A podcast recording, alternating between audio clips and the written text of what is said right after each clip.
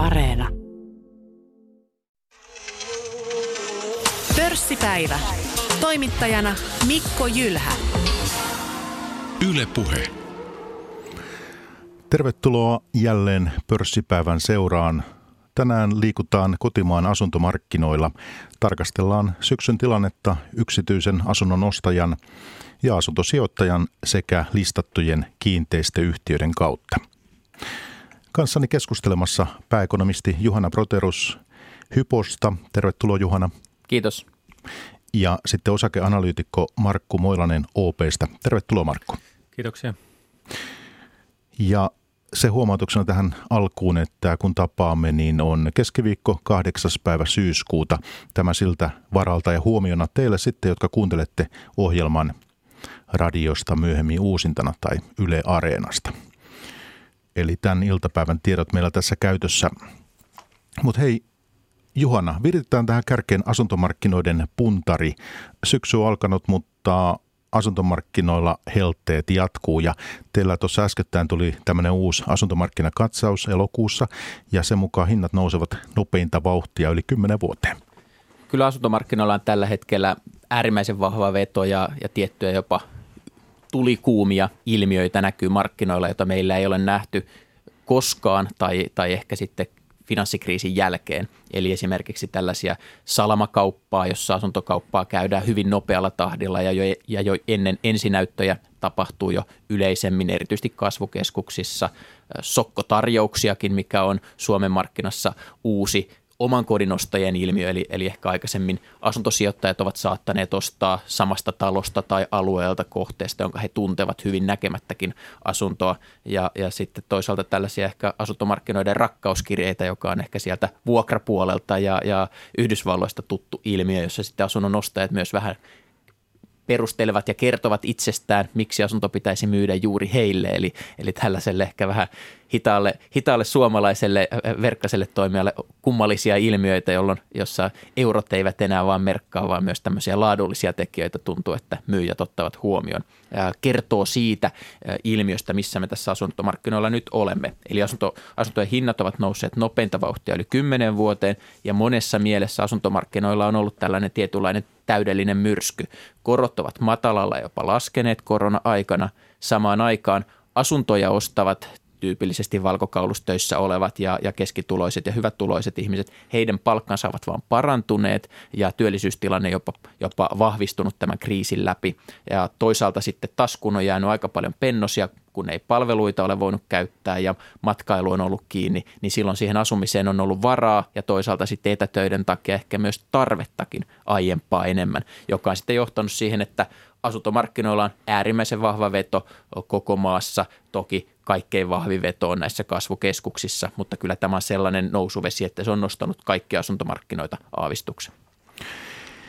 No kun kuuntelen sinua, niin okei, kauppa käy kuumana. Mäkin olen lehdissä näitä, äh, nähnyt, että miten hinnat nousee ja eri puolilla tietysti maata tilanne erilainen, mutta että se, että osakemarkkinoita kun seuraa ja keskusteluja verkossa ja kaikkea semmoista, niin monet ovat huolissaan siitä, että pian tulee iso korjausliike, että crashin mahdollisuus ja tätä ihmiset pohtii, että onko, onko tulossa. Niin tämä nyt kuulostaa siltä, että kun näin kuumana kauppakin käy, niin tota, minkälaisia niin kuin vaaranmerkkejä, kuplamerkkejä nyt sitten? Mitä sanot niille, jotka sanovat, että pääkaupunkiseudulla ollaan kuplassa? No tämmöistä yleistä kuplaa en sano, eli se iso hintanousu on varsin perusteltu, kun huomioidaan se, että yleinen tulotaso on kasvanut asuntojen ostajilla, korot ovat laskeneet entisestään ja asumiseen halutaan kuluttaa yhä enemmän, jolloin, jolloin se asuntokysyntä on kasvanut, joten on, on ymmärrettävä, että silloin hinnat nousevat. Hintojen lasku voisi tulla toki sitä kautta, että tarjonta kasvaisi jotenkin räjähdysmäisesti. Se on kyllä nousussa näissä kasvukeskuksissa tämä uudistuotanto, mutta ei se vielä niin vahva ole, että sen tämän hintakehityksen tylsyttäisi kokonaan. Mutta kyllä se sillä tavalla näkyy, että meidänkin odotus on, että tämä asuntojen hintojen vahvin nousuvauhti alkaa olla takana päin ja, ja hintojen nousu maltillistuu, kun käännytään kohti ensi vuotta. Eli sillä tavalla se uudistuotanto tulee kyllä tarpeeseen.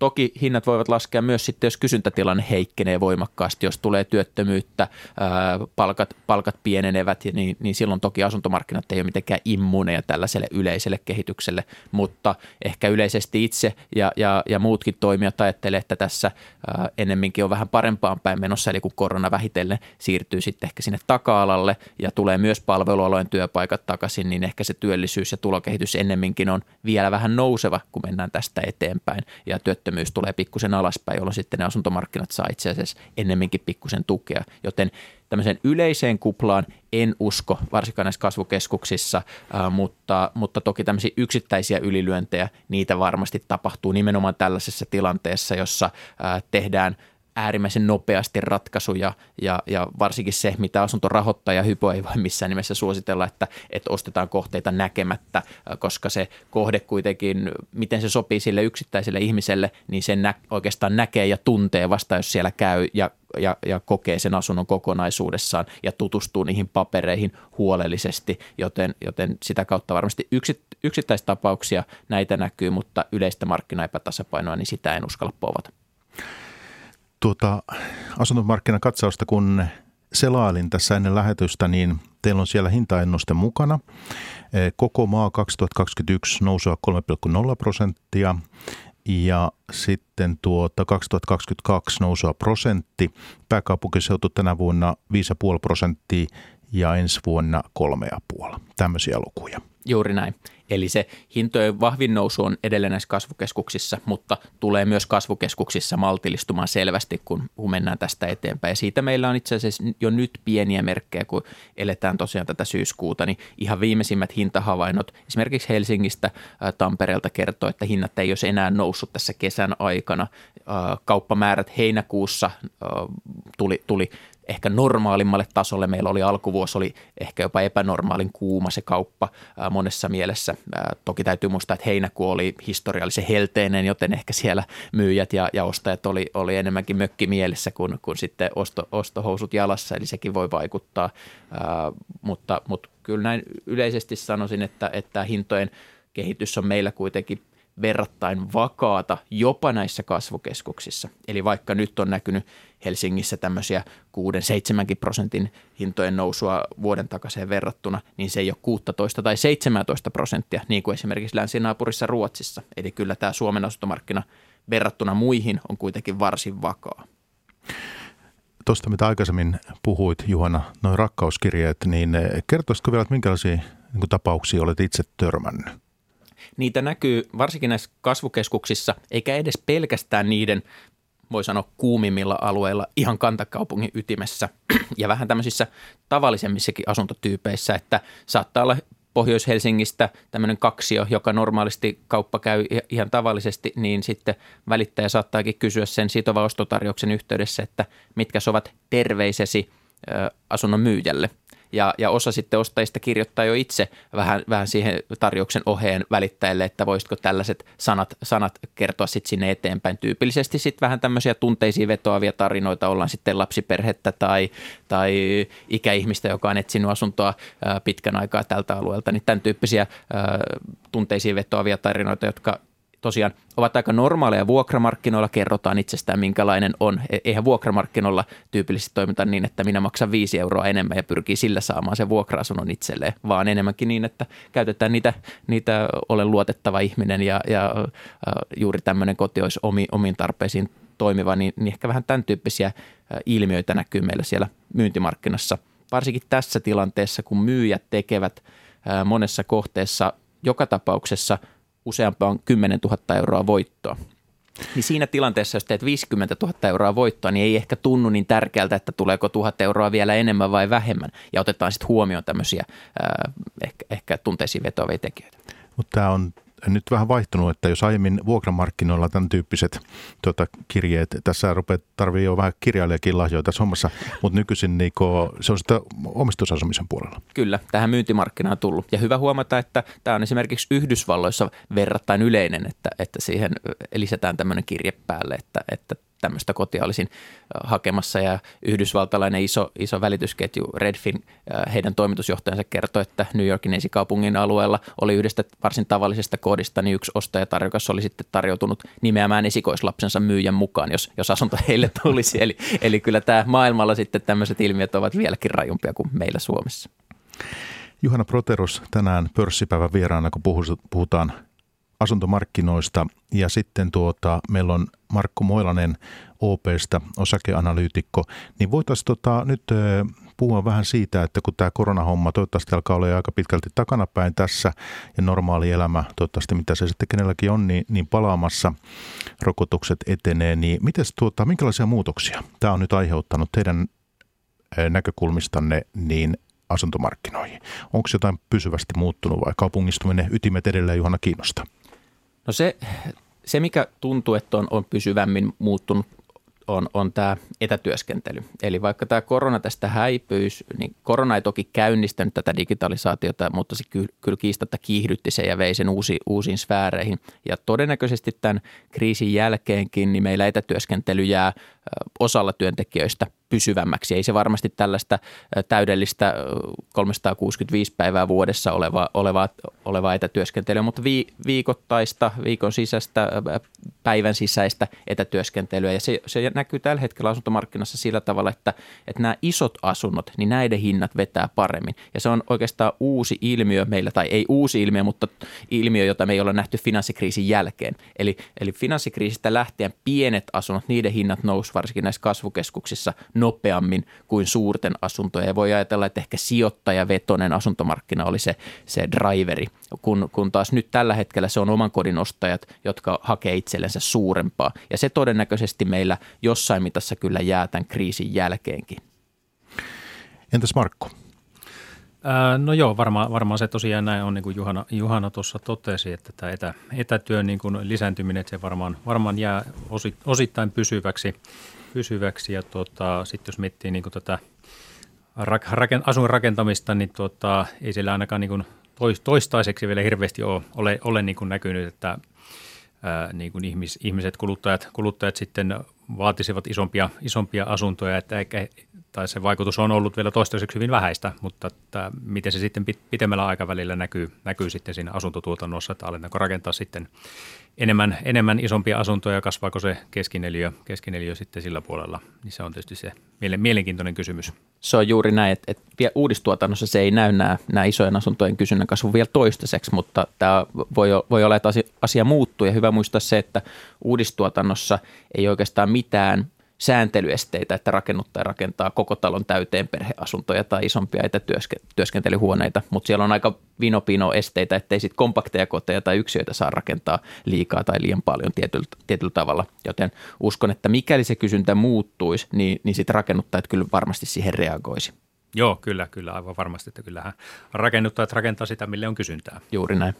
Entäs tämä miniasunnot tulee tästä nyt sitten mieleen? Niistäkin kesälläkin ollut lehtijuttuja on ainakin otsikkotasolla huomannut sen, että keskustelu niistä jatkuu, niin mitä te ajattelet ilmiöstä ja, ja tota, miten se esimerkiksi, jos miettii rakentamista, Markku, sinulla on hyvin näpeissä suomalaiset rakennusyhtiöt, niin tota, miten suhteessa niihin?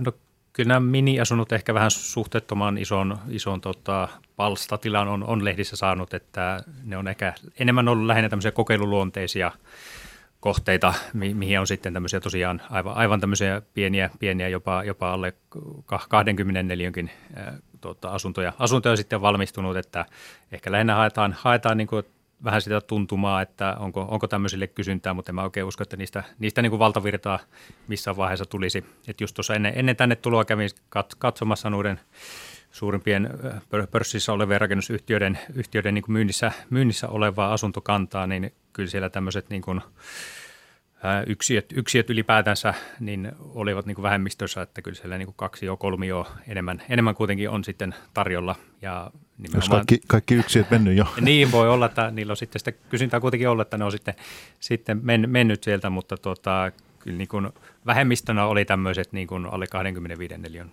asunnot kuitenkin. Eikö äh, nyt joku tehnyt pääkaupunkiseudulla jonnekin tämmöinen, äh, missä yhdistettiin siis eteinen ja oliko se WC vai mikä aika jännä konsepti, tämmöinen herätti paljon netissäkin Joo, se taisi olla tällä Lumo, Lumo-asunnoilla, eli Kojamon. Kojamon. Joo, joo kyllä. Okei. Okay.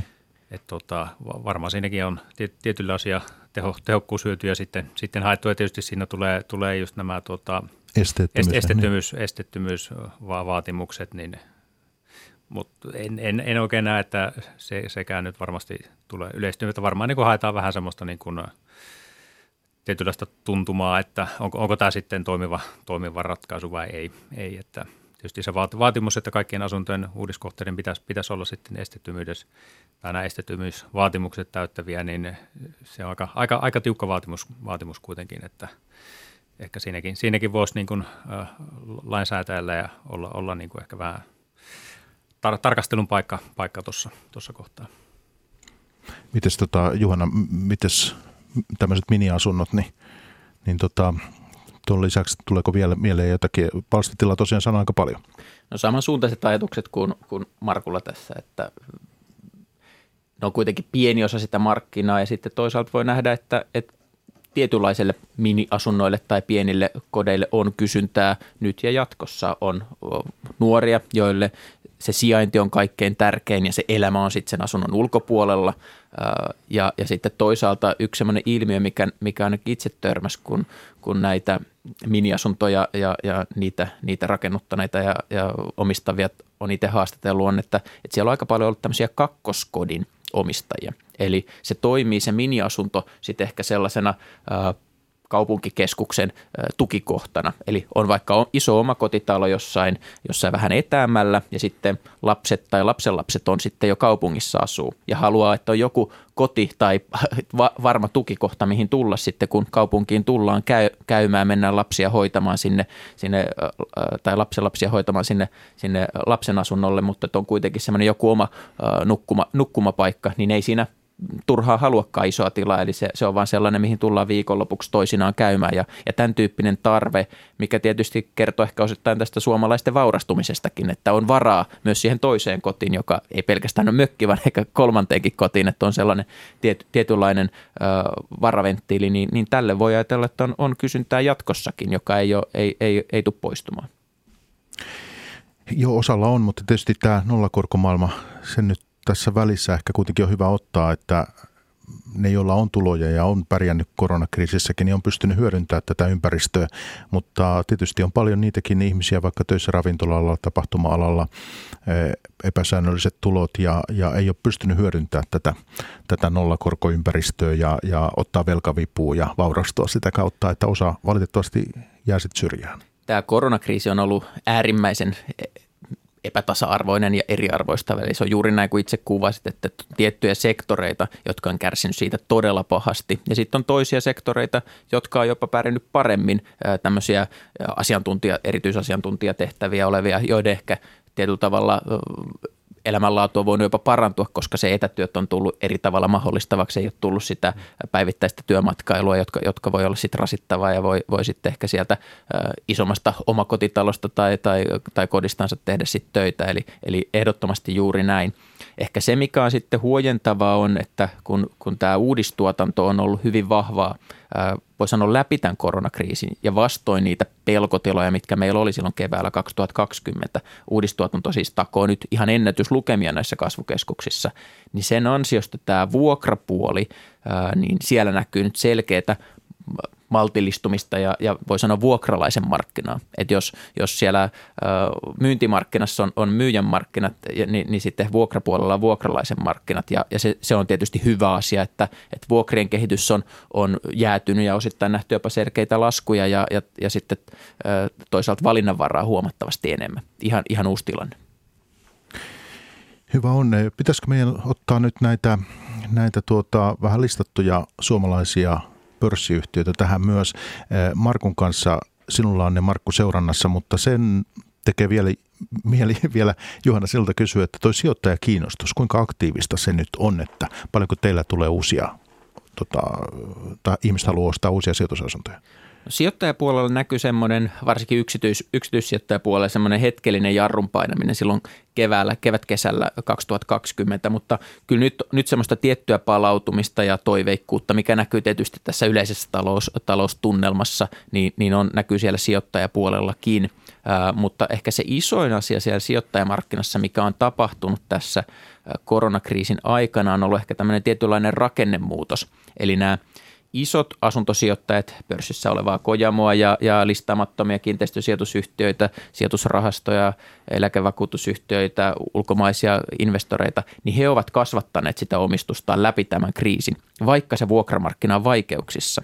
Eli vaikka Kojamokin kertoo osavuosikatsauksessaan, että Helsingin seudulla vuokrausasteet on ollut laskussa ja paineessa, niin silti he ajattelevat, että tämä on tai näin itse uskon, että he ajattelevat, että se on hetkittäinen ongelma ja, ja tästä päästään yli ja sitten vuoden, kahden, kolmen päästä tilanne onkin toinen ja, ja sitten onkin hyvä markkinaosuus ja asema ja, ja kohteet heillä, heillä salkussa, jonka kanssa sitten voi tehdä tulosta.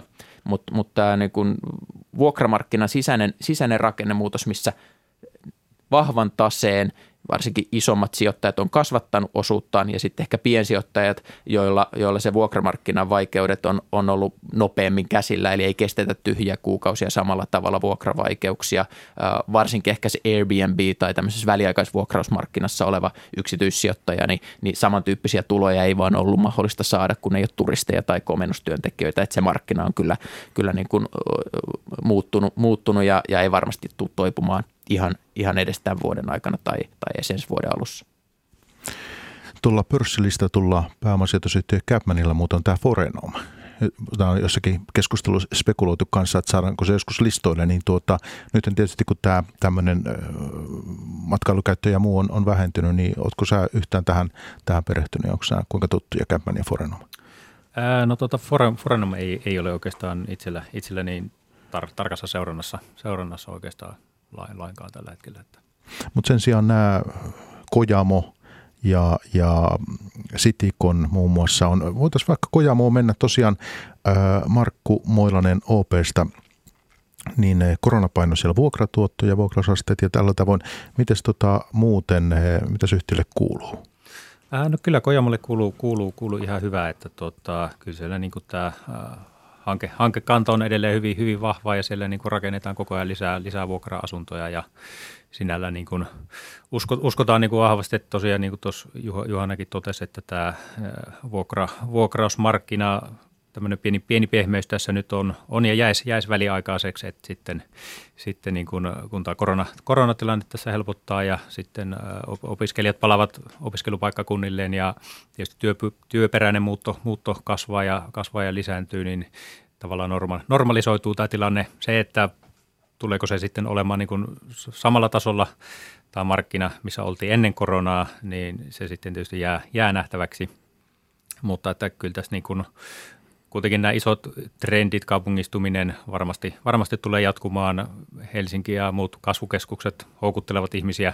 ihmisiä työ, työt on kuitenkin ja keskittyy, keskittyy monet työpaikat kasvukeskuksiin, niin kyllä se niin kuin ajaa, ajaa sitten ihmisiä sinne. Lisäksi niin kuin Suomessa nämä demografiset tekijät, kun väestö ikääntyy, ikääntyy ja tota, halu, halutaan niin palveluiden äärelle. Ei välttämättä sitten, kun ikä, ikä alkaa olla enemmän, niin ei jakseta enää lumitöitä tehdä siellä koti, kotipihalla tai nurmikkoon leikata ja halutaan niin vähän tietyllä tavalla sitä helppoutta siihen elämään, niin se sitten ajaa, ajaa niin ihmisiä, ihmisiä tuota palveluiden äärelle ja monesti siinä kohtaa sitten ei välttämättä haluta, haluta niin kuin enää uutta asuntolainaa välttämättä ottaa, jos jostain maa, maakunnalta, maaseudulta tullaan pienemmiltä paikkakunnilta sitten iso, isompien kaupunkien ympäristöihin, niin se pienemmänkin asunnon ostaminen voi, voi sitten kootua ehkä liian isoksi taloudelliseksi taakaksi ja siinä kohtaa sitten mieluummin katsotaan sitä vuokra-asuntoa. Kuinka kilpailukykyisiä sitten Kojamon eh, tarjonta niin kuin, eh, vuokrien suhteen on, että tuota, miten sitä voisi arvioida, että kuinka... Ää, no kyllä ne, niin kuin ne Kojamon vuokrat niin on niin kuin aika lailla näitä markkina, markkinavuokria, mitä niin kuin yle, yleisellä tasolla niin kuin tuolta, tuolta niin kuin vapa, vapaalta markkinoilta saadaan, että ei siellä niin kuin ju, ju, juurikaan py, py, pystykään niin kuin korkeampia vuokria sitten ottamaan, ottamaan mitä, mitä niin kuin tuota, niin, mutta jos miettii tätä koronakriisiä ja tuota, heillä vuokrausasteet tippunut, niin tuota, onko siellä sitten ö, yksityiset joustaa vähän enemmän vuokrapyynnissä vai miten? No joo, kyllä se käytännössä, käytännössä varmasti, varmasti näin on, että siellä niin kuin, no, Kojamalla kuitenkin nämä vuokrasopimukset on, on niin tämmöiseen elinkustannusindeksin sidottuja, sidottuja ja niihin sitten joka, joka vuosi näitä vuokrakorotustarkistuksia tehdään, tehdään ja sitten niitä, niitä siellä viedään, viedään läpi, mutta tietysti vuokrausasteet on nyt pikkusen, pikkusen tullut pari prosenttiyksikköä yksikköä alas, alas tässä koronan jälkeisenä aikana, aikana ja tuota, se tietysti sitten niin kuin koko yhtiön tasolla sitten laskee niitä vuokratuotteita, vaikka niitä vuokrankorotuksia niihin olemassa oleviin sopimuksiin saadaan tehtyä, mutta sitten sulla se kokonaisportfoliovuokrausaste pikkusen laskee, niin se sitten tietysti sitä konsernitason lukuja sitten vähän heikentää. Minkä takia Kojamo ja, ja monet muut isot nostaa vuokria läpi tämän kriisin, vaikka nimenomaan niin kuin itsekin sanoit, vuokrausasteet on tullut alaspäin. Eikö markkinassa ajattelisi, että jos sitten on vähemmän kysyntää, niin, niin sitten hinnat, hinnat laskee ja tasoittaa sen niin kuin samalle tasolle. Onko, onko siinä ollaanko näiden niin kuin vuokrasopimusten orje, että indeksillä täytyy korottaa, kun se siellä lukee? No var, varmaan siinä on osittain, osittain näinkin, että kun se on sinne, sinne lyöty, niin niitä sitten korotuksia, korotuksia tehdään, mutta että kyllähän sielläkin varmaan py, pystytään katsoa vähän tapauskohtaisesti sitten niin kuin sen vuokralaisen oma, omaa tilannetta ja antamaan, antamaan ehkä vähän vuokrahelpotuksia helpotuksia sitten, että jos näyttää, että on niin kuin vaikka työ, työpaikka lähtenyt alta ja ei, ei sitten pysty, pysty just siinä, siinä hetkessä maksamaan, niin voidaan, voidaan niin joustaa.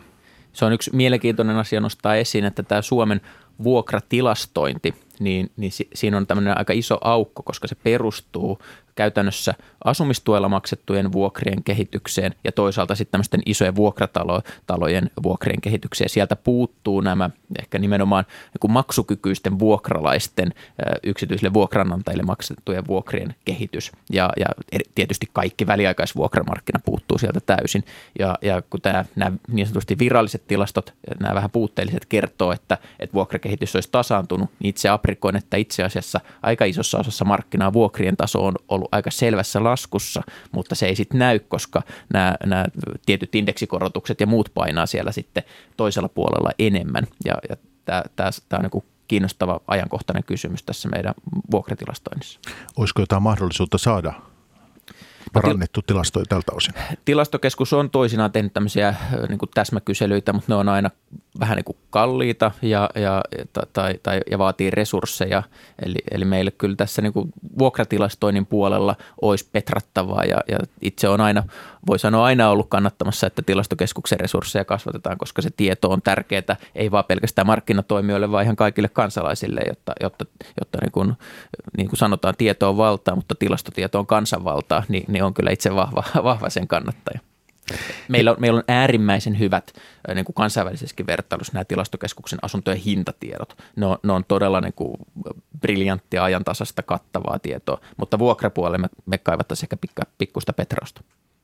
Mites Markku, sitten jos mietitään Kojamon osaketta niin kuin sijoittajan näkökulmasta, niin se on liikkunut siinä jossakin parissa kympissä tullut viime vuosina aika kivasti ylös ja listautumishinta oli jotenkin alta kympin siellä 7-8 euroa muistelisin, eikö näin? Joo, kyllä. Niin miten sitä voisi nyt sijoittajan näkökulmasta arvioida?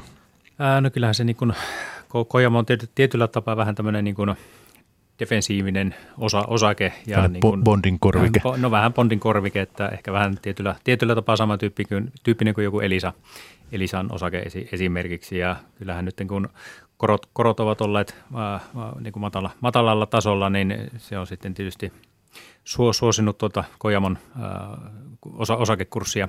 Et nyt tässä niin kuin keväällä, keväällä nähtiin, kun vähän, vähän jo keskuspankit alkoivat puhumaan koron nostoista, niin kyllä siellä niin kuin heti Kojamon osakekurssissakin sitten se näkyy, että siellä niin kuin tultiin, tultiin alaspäin, kun ajateltiin, että no jos Bondeista saa joukkovelkakirjoista korkotuotteesta jatkossa sitten parempaa, parempaa tuottoa, niin kyllä ne sitten heti, heti niin ne pääomat lähtee, lähtee liikkumaan. Mutta tämä, kyllähän niin Kojamon osake, osake on tällä hetkellä tosiaan siellä noin 20, 20 euron, euron tuntumassa ja tuota, niin kuin meidän, meidän näkemys niin tuota, on, on, että kyllä siinä vielä, vielä niin kuin edelleen voi pien, pienten semmoista arvon nousuvaraa varaa olla, mutta että kyllä ne, niin kuin ne tuottotasat alkaa olla aika kireitä jo tällä hetkellä. Ja heillä on vuokra-asuntoja, niin 36 000. Joo, noin, noin sitä luokkaa kyllä. Ja tuossa puolivuotiskatsaus, kun tuli, niin siinä kesäkuun lopussa oli rakenteella joku 2800 asuntoa. Että. Joo, niillä on rakenteella sen verran ja sitten näillä on näissä niin kuin, tietysti tontteja on, on, mitkä sitten mahdollistaa rakentamisen ja sitten on jotain tämmöisiä kehityshankkeita, että kyllä se niin kuin kaiken kaikkiaan, jos nämä ynnäilee yhteen, niin on noin 5-6 tuhatta asuntoa, mitä siellä on sitä potentiaalia sitten siellä taustalla. No sanoitko jo tavoitehinnan tuohon, menikö multa ohi vai muistatko mikä, minkä olet ratingeissa laittamassa? Me, me, meillä, meillä oli muistaakseni 22,5 euroa tavoite siinä. Että pientä? Että pientä, pientä upsidea siinä vielä nähdään, että tällä, tällä hetkellä on. Et Kojamo tietyllä tapaa, jos niin katsotaan sitä hinnan, hinnanmuodostusta, niin, niin kuin asunto, asuntosijoittaja, niin mitä siitä sitten sijoittajan kannattaa maksaa, maksaa niin, tuota, niin kuin meidän näkemys on se, että tavallaan sä maksat, maksat niistä asunnoista tavallaan sen, sen verran, mitä, mitä niin kuin asunto, tavallaan kun nehän arvostetaan käypään arvoon vuosineljänneksittäin, niin tavallaan mikä se osakekohtainen arvo sitten on sillä asunnolla, niin se on niin kuin se hinta, mitä siitä kannattaa maksaa tässä tapauksessa. Ja tietenkin kun Kojamalla on, on niin kuin vahva se hankekanta, hankekanta siellä taustalla, että pikkuhiljaa koko ajan niin kuin asuntoja tulee lisää ja sillä tavalla kasvetaan, niin kyllähän siinä niin kuin sitä kasvupotentiaalia tietysti on, mutta se, että minkä verran sitä etunoja sitten haluaa, haluaa kukin sijoittaja ottaa, niin se on sitten aina, aina toinen kysymys. No sitten toinen iso ja merkittävä on Sato, ja Satohan ei ole meillä pörssilistattu, mutta siellä on suuri ruotsalainen äh, omistaja, eikö tämä Balder? Joo tämmöinen kiinteistöyhtiö, ja tuota, he omistaa yli puolet satosta, eikö näin? Joo, kyllä. Niin jos haluaa, niin sitä kautta ikään kuin sitten sijoittaja voi, voi satoonkin päästä kiinni. Ja sitten sitä listattiin satoa, eikö meillä ole Privanetissä? Mun mielestä oli listaamaton kauppapaikka ja siellä oli vähän aikaa, mutta ei taida enää olla. Ää, ei, ei muistaakseni. Joo, se päättyi tuossa kesällä. Näin, näin muistelisin, niin tuota, mitäs Voisit meille Satosta kertoa, sulla kai ei seurannassa. Ää, no Sato, Sato ei, ole, ei ole tosiaan seurannassa, että siitä on oma, omakin tiet, tietämys vähän, vähän tuota heikommalla, heikommalla pohjalla, mutta että kyllähän siellä kun on, on nyt näitä heidänkin vuosi, osavuosikatsauksia lukenut, niin kyllä se tarina oikeastaan on hyvin, hyvin samansuuntaista mitä Kojamollakin, että ää, samat, samat haasteet, haasteet niin kuin tässä Suomen vuokramarkkinassa nähdään, että koronan myötä on, on niin kuin nämä vuokrausasteet tullut, tullut jonkun verran alaspäin ja ja, ja nyt kuitenkin sitten on pientä semmoista orastavaa, orastavaa niin kuin kysynnän elpymistä, niin kuin Kojamokin on, on kertonut, että kyllä tässä niin kuin vuokramarkkinoilla on, on niin kuin semmoista elpymistä selvästi havaittavissa, että niin kuin näitä uusia vuokrasopimuksia on nyt kesän aikana solmi, solmittu enemmän, enemmän mitä niin kuin tuossa aiemmin ehkä keväällä, että tavallaan se aktiviteetti on siellä niin kuin pohjalla pikkuhiljaa parantumassa, kun tietysti koulut on siirtymässä takaisin takas lähiopetukseen asteittain tässä, niin opiskelijatkin on sitten palailemassa hiljalleen takaisin näin, näin niin asuntomarkkinaa seuraavalle, niin näistä Kojamosta ja Satosta tulee mieleen kaksi, kaksi pointtia. Ja toinen on se, että se on äärimmäisen hyvä asia, että meillä on Kojamo pörssissä. Ja, ja olisi itse asiassa positiivista, jos Satokin olisi, koska sitten pystyisi tietyllä tavalla päivittämään jokaisena pörssipäivänä vähän saamaan kuvaa, että, että mihin se suomalainen asuntomarkkina menee näin niin kuin sijoittajien ja, ja niin kuin nopean, nopean, nopean, nopean analyysin perusteella. Eli siitä saisi tiettyä pulssia ja tuntumaa siihen koko Suomen asuntomarkkinaan, vaikka ne ei tietysti kata, kata Suomen kolmea miljoonaa asuntoa, jos se on se 35 000 ja satolla taitaa olla aavistuksen vähemmän, mutta on se kuitenkin merkittävä siivu siitä. Ja, ja sitten toinen huomio on, on se, että molemmilla näistä suomalaisista isoista ja, ja aika pitkään täällä Suomen asuntomarkkinoilla toimivista astosijoittajista tai toimijoista Kojamo ja Sato, niin on aika vahva tällainen kaupungistumistrategia. Eli molemmat on päätynyt analyysissaan tismalleen samaan, eli, eli toimitaan hyvin selektiivisesti näissä isoimmissa kasvukeskuksissa ja päinvastoin ollaan enemmänkin, jos vaikka se asuntokanta muuten kasvaa, niin kuin Markku tuolla totesi, niin ollaan tehty aika paljon myyntejä ja poistoja sieltä ää, niin kuin vähän, miten nyt sanoisi, pienemmän kysynnän alueelta ja, ja häilyväm, häilyvämmiltä asuntomarkkinoilta. Joo, kyllä. Ja kyllähän se varmasti pohjautuu sitten näihin tota, väestö, väestöennusteisiin, missä nähdään, että mitkä on sitten niitä muutto, muuttovoittopaikkakuntia ja sitten taas pyritään poistamaan tämmöistä muuttotappioppaikkakunnilta, että kuitenkin sitten tämmöisissä kaupungeissa, missä niin kuin väestömäärä ehkä vähenee, niin kyllähän se väistämättä tarkoittaa, että jossain vaiheessa niiden kiinteistöjen arvotkin tulee sitten laskemaan, laskemaan ja sitä, sitä kautta sitten, jos niin kuin port, port, portfolio katsotaan, niin jos sulla on enemmän asuntoja sellaisella paikkakunnilla, missä, missä sitten niin kuin ei sitä kysyntää enää ole, niin kyllähän se las, laskee sitten niin kuin sitä sun tase, tasearvoja ja sillä tavalla niin kuin, voisi kuvitella, että tuossa on negatiivinen vaikutus sitten myös tuonne pörssikurssiin. Juhana, tuohon mitä sanoit tuossa niin eh, me ollaan saatu vähän, tai saamassa siihen itse asiassa vähän korjausta tai muutosta sikäli, että nythän siis Sitikon, joka on pyörittänyt näitä kauppakeskuksia, kehi, niin kuin kehittää kauppakeskuksia, näin onko se palvelukeskuksia nykyisin vai mitä, mm. millä nimellä pitäisi sanoa, kun niissä on tietysti monenlaista, voi olla kirjastoja ja teatteriikin jossain ja muuta, niin heillä on tämä asuntostrategia. Ja sehän muuttaa yhtiön luonnetta aika paljon. Mä oon ymmärtänyt, että se on aika iso muutos heillä. Sä Markku varmasti kun Cityconia seuraat, niin osaat kertoa meille siitä.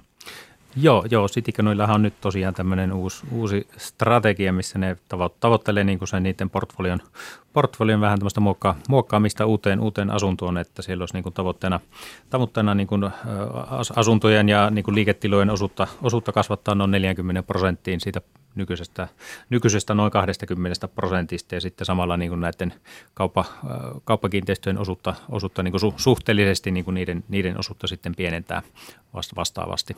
Että kyllähän se niin kuin, tietyllä tavalla mä ainakin itse, itse näen sen niin kuin riskiä, riskiä vähentävänä tekijänä yhtiölle, että kuitenkin nämä kauppakeskukset, jos ajatellaan niin sitä isoa, isoa kuvaa ja trendiä, mikä oli jo ennen, ennenkin koronaa, niin tota, kyllähän siellä just muotikauppa on aika kovastikin kärsinyt tästä verkkokaupan lisääntymisestä ja eh, ehkä ne riskit niin kuin pitemmällä aikavälillä kuitenkin on, on niin kuin enemmän, enemmän kuitenkin sinne niin kuin verkkokaupan suuntaan kallellaan niin kuin se kuluttajien käyttäytyminen ja tällä tavalla sitten pystytään, pystytään niin kuin sitä kokonaisriskiä pienentämään. To, toisaalta sitten Citiconhan on pärjännyt yllättävän hyvin tässä koronassa, että sehän on pärjännyt huomattavasti paremmin kuin monet heidän niin kuin eurooppalaisista kilpailijoistaan, joka, joka sitten niin kuin oikeastaan tulee niiden tästä strategiasta, että niillä on paljon näitä ää, niin kuin pää, tai oikeastaan päivittäistä varakauppa, kauppavetoset, ää, nämä kauppakeskukset ja siellä on paljon tätä tämmöistä välttämättömyys, välttämättömyys niin kuin hyödykkeiden myyntiä, että on sitten tosiaan apteekkia löytyy ja jotain kirjastoja ja ihan julkisia palveluita. Terveysasemia. Terveysasemia, mitä sitten joiden vuoksi ihmiset tulee sinne kauppakeskuksiin ja monestihan siellä sitten kun ollaan sinne tultu, niin helppo sitten käydä, käydä sitten ruokakaupassa tai vaatekaupassa siinä samalla tai syömässä ravintolassa. Niin kyllä se niin on, on selvästi to, toiminut yhtiölle tämmöisenä tietyllä tapaa pelastusrenkaanakin jopa tässä, tässä niin kuin koronavuonna. No nyt kun tämä uusi strategia on heillä ja asuntoja rakennetaan, kehitetään, niin minkälaista – potentiaalia näet sitten osakkeissa, koska nyt jos mietitään niin koronakuopan jälkeen, niin Sitik on vähän heikonlaisesti kehittynyt, jäänyt sinne jonnekin se seitsemän puolen välillä ja muuta, että ei ole ihan sillä tavoin päässyt, päässyt tähän kovimpiin nousuihin mukaan, niin minkälaista potentiaalia tämä tuo yhtiölle?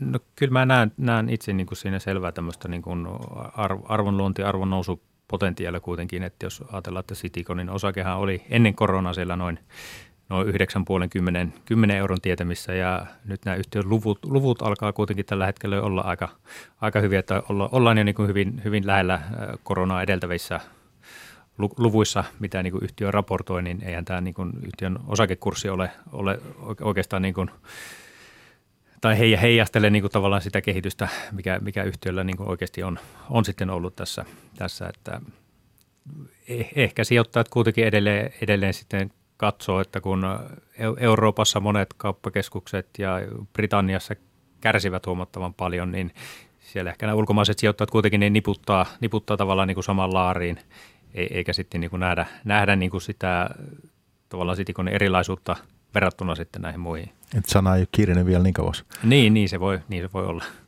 Hei, tota, tämä on mielenkiintoinen sikäli, Juhana, mä kysyn sulta myös kommenttia tästä, koska siis tässä on kauppakeskus yhtiö kyseessä ja näistä uusista asunnoista kai valtaosa voisi ajatella tulee niiden yhteyteen tai välittömän läheisyyteen kuitenkin, että et, et, et se on tämmöinen. Niin miten tämmöinen kauppakeskusasuminen, niin onko tämä, kuinka paljon tämä puhuttelee sitten tuota?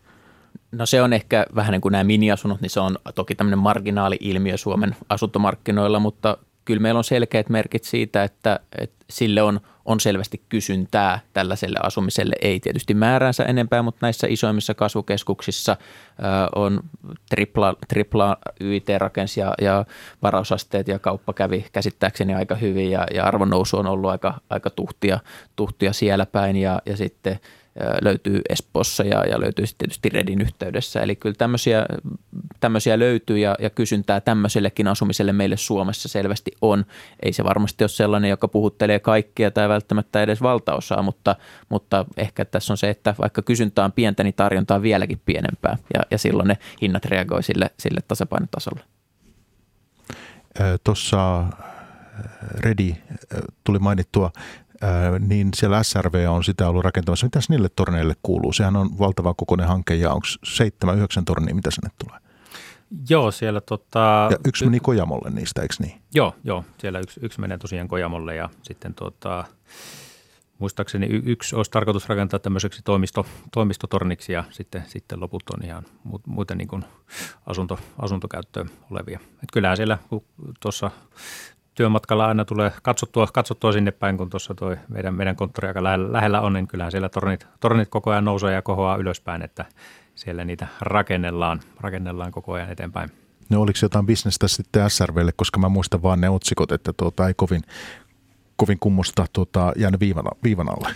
No joo, nämä ensimmäiset tornit on, että niissä tietysti joudutaan, joudutaan niin yhtiökin opettelemaan tämmöistä tietyllä tavalla pilvenpiirtäjän rakentamista ja nyt kun siellä rakennetaan tavallaan se kauppakeskuksen läpi, kun ensin rakennettiin kauppakeskus ja nyt tornit sinne päälle, niin se luo, luo ne tavallaan ne omat haasteensa siihen rakentamiseen, rakentamiseen. Ja nyt sitä on sitten opeteltu tässä jo parin, parin tornin ajan ja kyllä siellä niin kuin tämä rakentamisen nopeus on selvästi, selvästi kasvanut ja kyllä se, niin kuin sitä tehokkuutta koko ajan saadaan, saadaan enemmän irti, että nyt tämä seuraava torni, joka, joka nyt sitten valmistuu tässä tämän vuoden, tämän vuoden lopussa, niin se on yhtiön mukaan vielä tämmöinen heikko, heikkokatteisempi kannattavuudeltaan, mutta että sitten se seuraava, seuraava torni alkaa jo lähestyä tämmöistä niin kuin normaalia, normaalia kannattavuustasoa. Et kysyntää riittää sen verran, että saadaan kaikki, kaikki tornit pystyyn. Niin ja tässä on ehkä hyvä huomata se, että vaikka kysyntä voisi olla kovaa, oma käsitys on, että sieltä tornistakin on niin kuin kymmenellä tuhannella eurolla neljältä asuntoja myyty, joka tietysti suomalaisessa ja, ja helsinkiläisessäkin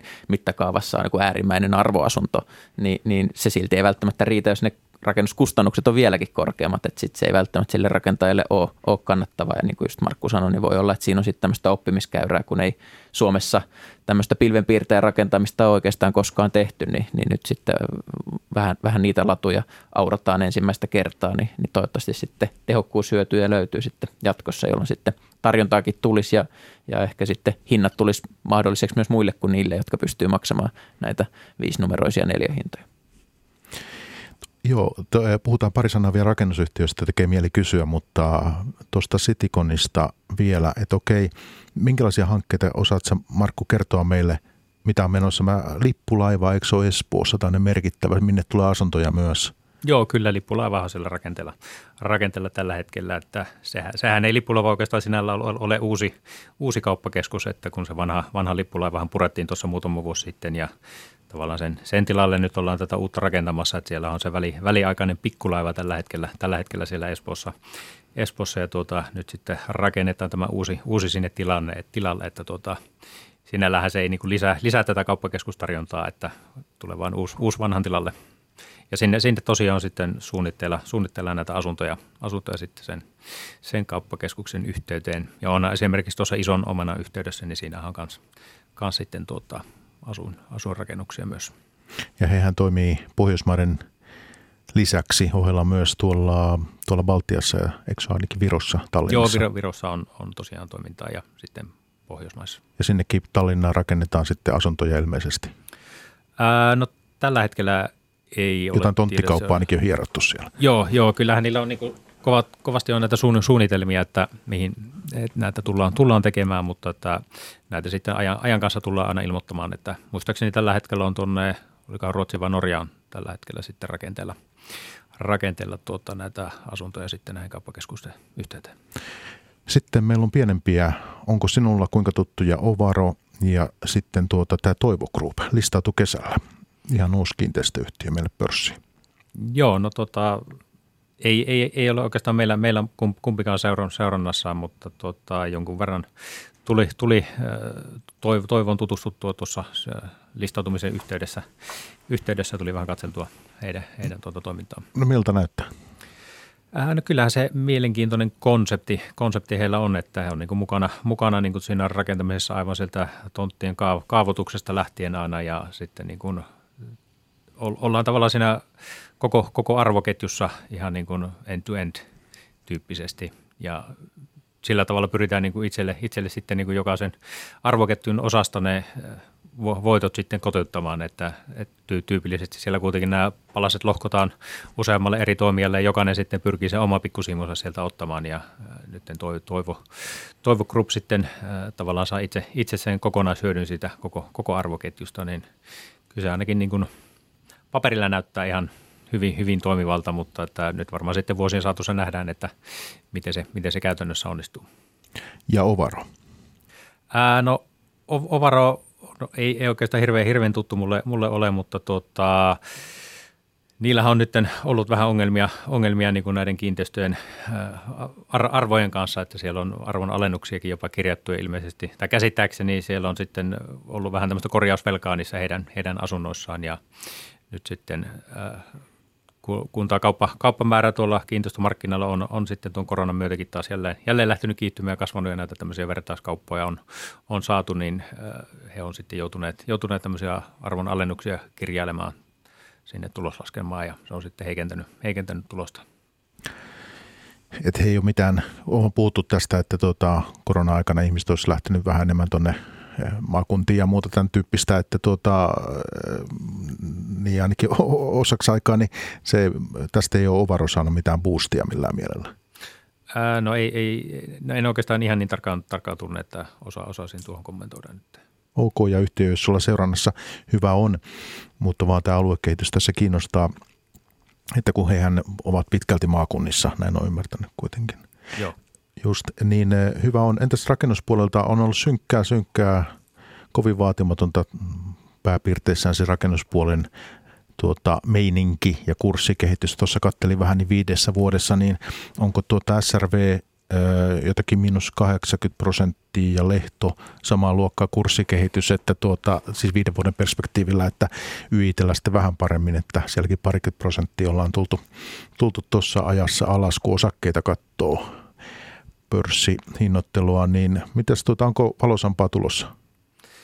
No kyllä se oikeasti, jos katsoo SRVT-lehtoa ja miksei, miksei YIT-tekin, niin oikeastaan kaikilla näillä on ollut, ollut tässä viime, viime vuosina ongelmia, ongelmia erinäisten projektien kanssa, kanssa ja sitten rakentaminen on kuitenkin aika tämmöistä matala, matalakatteista liiketoimintaa, niin siellä jos sitten niitä ongelmia jossain isommissa projekteissa tulee, niin helposti sitten saatetaan jopa koko vuoden tulos sitten syödä, syödä näiden ongelmien myötä. Ja se on sitten rasittanut näitä, näitä yhtiöitä tässä viime, viime vuosien varrella, että siellä niin kuin on, on SRVllä, niin kuin tosiaan tuosta Redistä äsken puhuttiin, niin sieltä tuli, tuli isoja tappioita ja lisäksi, lisäksi tosiaan nämä tornit on nyt ollut aika heikko, heikko katteisia, vaikka ehkä vähän pientä positiivista lukua niistä saadaankin, mutta että – ei vielä niin kuin siellä tavoite, tavoitetasolla olla. Sitten tietysti Lehto, niillähän tämä korjausrakentaminen oikeastaan niin kuin koitu, koitu niin kuin tietyllä tapaa yhtiön kohtaloksi, niin siitähän sitten luovuttiin tuossa 2019 vuoden, vuoden alussa, mutta sen jälkeenkin siellä on sitten, sitten tota, joitakin niin kuin, tappiollisia projekteja ollut toimitilapuolella ja Ruotsissa päiväkotihankkeet vähän epäonnistu. Et tavallaan tuntuu, että siellä niin kuin edellisistä ongelmista, kun on päästy eroon, niin sitten aina jostain sieltä kaivautuu niitä uusia, uusia ongelmia sitten tilalle. Että, et, et, Mutta kyllä tässä niin kuin nyt tällä hetkellä SRVn tilanne näyttää, että siellä se niin kuin käänne, käänne on oikeastaan lähtenyt jo etenemään ja niin kuin parempia lukuja ollaan nyt tässä edellisten kvartaalien aikana, aikana raportoitu, että siinä, siinä meillä niin kuin nähdään, että tietyllä tapaa on, on niin kuin sitä valoa, valoa tunnelin päässä. Jos sinun pitäisi yksi valita näistä, niin mikä se olisi? Ää, no kyllä mä itse, itse niin tuohon YIT laittaisin raha, rahani tässä, tässä kohtaa, että siellä on kuitenkin niin se asuinrakentaminen, asuinrakentaminen tällä hetkellä kannattaa, kannattaa erittäin, erittäin hyvin heille. että sielläkin nyt on, on niin infrassa ja toimitiloissa pien, pieniä ongelmia projekteja, mitkä sitten painaa, mutta että, ja johtoakin on, on nyt vaihdettu, vaihdettu mutta että mä ainakin itse, itse koen, että YIT on niin kuin, niin kuin parhaassa asemassa tällä hetkellä. Ja se vielä tuossa niin tuota, tekisi mieli, mieli kysyä, ää, hetkinen, YITstä, niin nettovelka heillä, heillä laskenut, laskenut huomattavasti. Mutta okei, jos jotain tulee vielä, mä kysyn sitten myöhemmin tässä, mutta että tuota, meillä on 10 minuuttia aikaa ja Markku Moilanen tuossa osakeanalyytti KPstä. Meillä tänään vieraana sitten Juhana Proterus Hyposta. Juhana, tulet sinä, niin voitaisiin vähän tsekkailla tota, tätä tulevaisuutta tässä, että mihin ollaan menossa, niin nyt jos miettii, niin Tampereelle ollaan saatu tämä raitiovaunulinja, nyt kai operoi siellä jo. Kyllä, on käynnistynyt nyt tänä, tänä syksynä. Just näin, niin miten se on vaikuttanut kaupunkiin, vaikka niin kuin asuntomarkkinoiden näkökulmasta? On tietysti pitkä prosessi.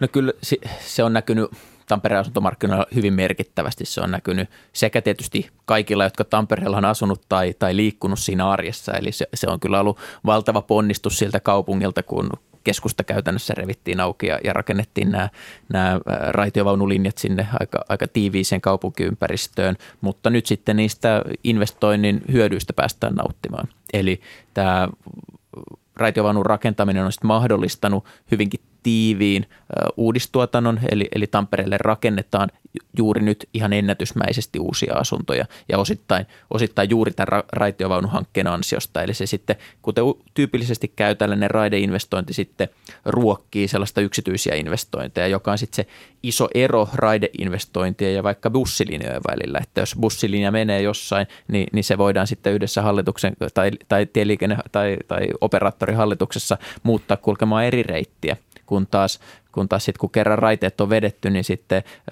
kiinteistösijoittaja, asunnon ostaja, rakennuttaja voi luottaa siihen, että tässä on ja pysyy äärimmäisen hyvä tiheä julkinen liikenne, joka on, on semmoinen keskeinen vetonaula tällä hetkellä asuntomarkkinoilla sekä oman kodin ostajilla että siellä vuokrapuolella. Eli se, se näkyy molemmissa puolissa. Ja, ja Tampere sitten saa, saa tällä hetkellä hyötyä tästä oma, omasta, omasta raide, raidehankkeestaan, eli se on nyt tehty ja, ja ne hyödyt sitten valuu tällä hetkellä. Vähän samahan ilmiö meillä näkyy pääkaupunkiseudulla, eli sitten länsimetron, joka ei ole vielä ihan loppuun asti avattu, mutta, mutta pitäisi tässä vuoden kahden päästä saada sitten sinne ihan Espoon perukoillekin tai, tai rantaa pitkin pidemmälle, pidemmälle kulkemaan, niin, niin näkyy, että asuntojen hinnat nous näillä uusilla metropysäkkipaikkakunnilla jo ennen kuin se valmistui. Ja sama sitten Vantaalla on näkynyt merkittävästi tämä ää, tota, raitio, raitioliikenne siellä puolella. Ja nythän suunnitellaan myös raidejokeria, eli, eli tai junali, junaliikenne siis Vantaalla ja, ja raidejokeri sitten tässä Helsinki ja, ja Espoo puolella vaikuttaa. Raitiovaunukin voi jakaa mielipiteitä, tiedän sen, mutta itse suhtaudun myötämielisesti. Onko niin, että Turku jää vähän tässä kehityksessä ää, takamatkalle? No Turussa tämä asia on, on vielä pohdinnassa. Heillä on, heillä on siitä aika kova poliittinen vääntö, niin kuin myös Vantaalla asiasta keskustella. Ja, ja tietysti selvä on se, että ei raitio voinut kaikkialle sovi. Se, se vaatii äh, liittävät, riittävät joukot, eli pitää olla riittävän äh, isot, isot massat sitä käyttämään, jotta se on kannattavaa. Äh, ja ja, ja se, se sitten ei, ei Suomen maassa kovinkaan moneen paikkaan sovellu. Mutta, mutta jos ajatellaan näin asuntomarkkinoiden näkökulmasta, niin se, että on sen kaupungin sisäinen liikenneinfra raiteiden varassa, näkyy niiden vaikutuspiirissä olevien asuntojen sekä arvossa että likviditeetissä myönteisesti. Ja sitten jos ajatellaan tämmöistä isoa kuvaa, niin, niin näkyy se, että näiden radan varrella olevat kaupungit, esimerkiksi Järvenpää ja Kerava, näiden, näiden asuntomarkkinat on, on voinut hyvin, koska se yhteydet sitten sinne pääkaupunkiseudun työmarkkinoille on, on tiiviit ja, ja toimivat ja, ja tiheät. Ja se, Juhana, vielä haluan sinulta kysyä ja varmaan kuuntelijoita kiinnostaa, on tämä kiinteistöverotus, koska siis siinähän nyt on uudistus menossa jossakin vaiheessa 2023, mulla on tieto, että pitäisi jotakin valmista olla. Mitä sille kuuluu? Se on, se on yksi näistä monista hallituksen lakihankkeista, jota tämä korona on, on viivästyttänyt ja, ja potkinut pidemmälle ja, ja epäselvyydet on e-, edelleen erittäin suuria tämänkin osalta tästä kiinteistöverouudistuksesta on sanottu se, että siinä ei tavoitella lisätuottoja, eli verotus kokonaisuutena kansalaisilla ei pitäisi kasvaa, ei, ei myöskään vähentyä, mutta pysyä entisellään, mutta sen pitäisi sitten jakautua uudella tavalla, eli paremmin ottaa huomioon se, että mikä sen asunnon markkina-arvo on, eli, eli sitten kuntien sisällä arvokkailla alueilla kiinteistöverot voisi pikkusen nousta ja kuntien sisällä sitten edullisemmilla alueilla pikkusen laskea, sitä tässä haetaan, mutta piru piilee yksityiskohdissa ja niitä yksityiskohtia ei ole vielä tiedossa, ei, ei ei edes annettu mitään luonnosta arvioitavaksi. Eli, eli tältä osin olemme odottavalla kannalla. Tiedetään, että hallituskausi pitäisi päättyä myös siinä 23, eli jää nähtäväksi, että ehtiikö kyseinen nyky, nykyinen hallitus tämän viedä läpi vai ei. Okei, tähän loppuun hei, hyvät herrat, lyhyt outlook. Juhana, sinulta ensin, miltä asuntomarkkinoiden tilanne näyttää nyt syksyllä 2021 ja miten tästä eteenpäin, mihin sinun huomio kiinnittyy? Asuntomarkkinat, siellä on edelleen tämä hyvin kaksiajakoinen tilanne, eli tämä myyntimarkkina vetää erittäin vahvasti ja siellä näkyy tämmöisiä uusia ilmiöitä ihan nyt tässä syksyllä putkahdellut, että esimerkiksi uudiskohteissa rakennuttajatkin on alkanut ottaa tällaista tarjouskauppaa käyttöön, mikä on aika uusi ilmiö. Eli tyypillisesti se on ollut vaan vanhoissa asunnoissa ja vanhoissa asunnoissa myös yleensä vaan niissä yksiöissä kaikkein halutuimiskohteissa. Eli, eli kyllä se kertoo siitä, että se markkina käy aika kuumana tällä hetkellä tai, tai, tai ky, ky, kysyntää riittää ja kiinnostus on kovaa. Vuokrapuoli on ehkä se kaikkein kiinnostavin, koska se, se saattaa nyt sitten indikoida siitä, kertoa siitä koronakriisin tulemasta. Eli niin kuin Markku tuossa aikaisemmin totesi, vuokra, vuokra-asukkaat sekä opiskelijat, mutta myös sitten tämmöiset tavalliset palvelualojen työntekijät, miten heidän työllisyytensä toipuu, tapahtumaalla tuleeko takaisin, miten, miten kulttuurialat ja, ja, ja, ja heidän työllisyystilanne ja näkymät paranee, niin, niin sitä kautta se voi näkyä siellä vuokrapuolen nimenomaan siellä käyttöasteen toipumisena ja, ja se on tietysti näin koko kansantalouden kannalta olisi toivottavaa, että, että sielläkin pää, tämä käänne tapahtuisi, kun nämä, nämä rajoitukset nyt vihdoin ja viimein tästä on, on höllenemässä. Entäs sitten Markku, mitäs osakesijoittaja tähän kaikkeen tarttuu? Miten sinä tarttuisit? Niin, no kyllähän tässä niin kuin osakesijoittajana katsotaan tietysti asuinrakentamisessa just tuota, lupa, lupakehitystä, että sehän on niin hyvin, hyvin tärkeä, mikä sitten niin heijastuu, heijastuu yleensä, yleensä sitten puolen, puolentoista parin vuoden viivellä, viivellä sitten niin kuin luku, lukuihin, kun ne asunnot sitten aikanaan, aikanaan sieltä valmistuu, niin siitä pystyy vähän niin kuin in, hakemaan tietynlaista indikaatiota, että mihin suuntaan sitten nämä luvut, on liikkumassa. Ja tietenkin nyt sitten tässä loppu, loppuvuoden aikana, kun tiedetään, että rakentamisen kustannukset on, on nyt ollut, ollut aika kovassakin nousussa, niin, ja yhtiötkin ovat varoitelleet niistä, että nyt tässä jälkimmäisellä vuosipuoliskolla niin tulee, tulee niin kuin painetta tuohon kannattavuuteen. Entisestä. Niin, entisestään vielä, vielä ja tota, että se on niin semmoinen, semmoinen asia, mitä niin kuin mielenkiinnolla seurataan, että kuka, kuka sitten pystyy ehkä vyöryttämään niitä kustannuksia eteenpäin, eteenpäin ja kuka, kuka sitten joutuu, joutuu niin kuin ottamaan, ottamaan oman takkinne onko vaarassa, että nähdään konkurssia tai muuta vastaavaa vaikeuksia? En tarkoita pörssiyhtiöllä, mutta tietysti alalla on paljon pieniä toimijoita.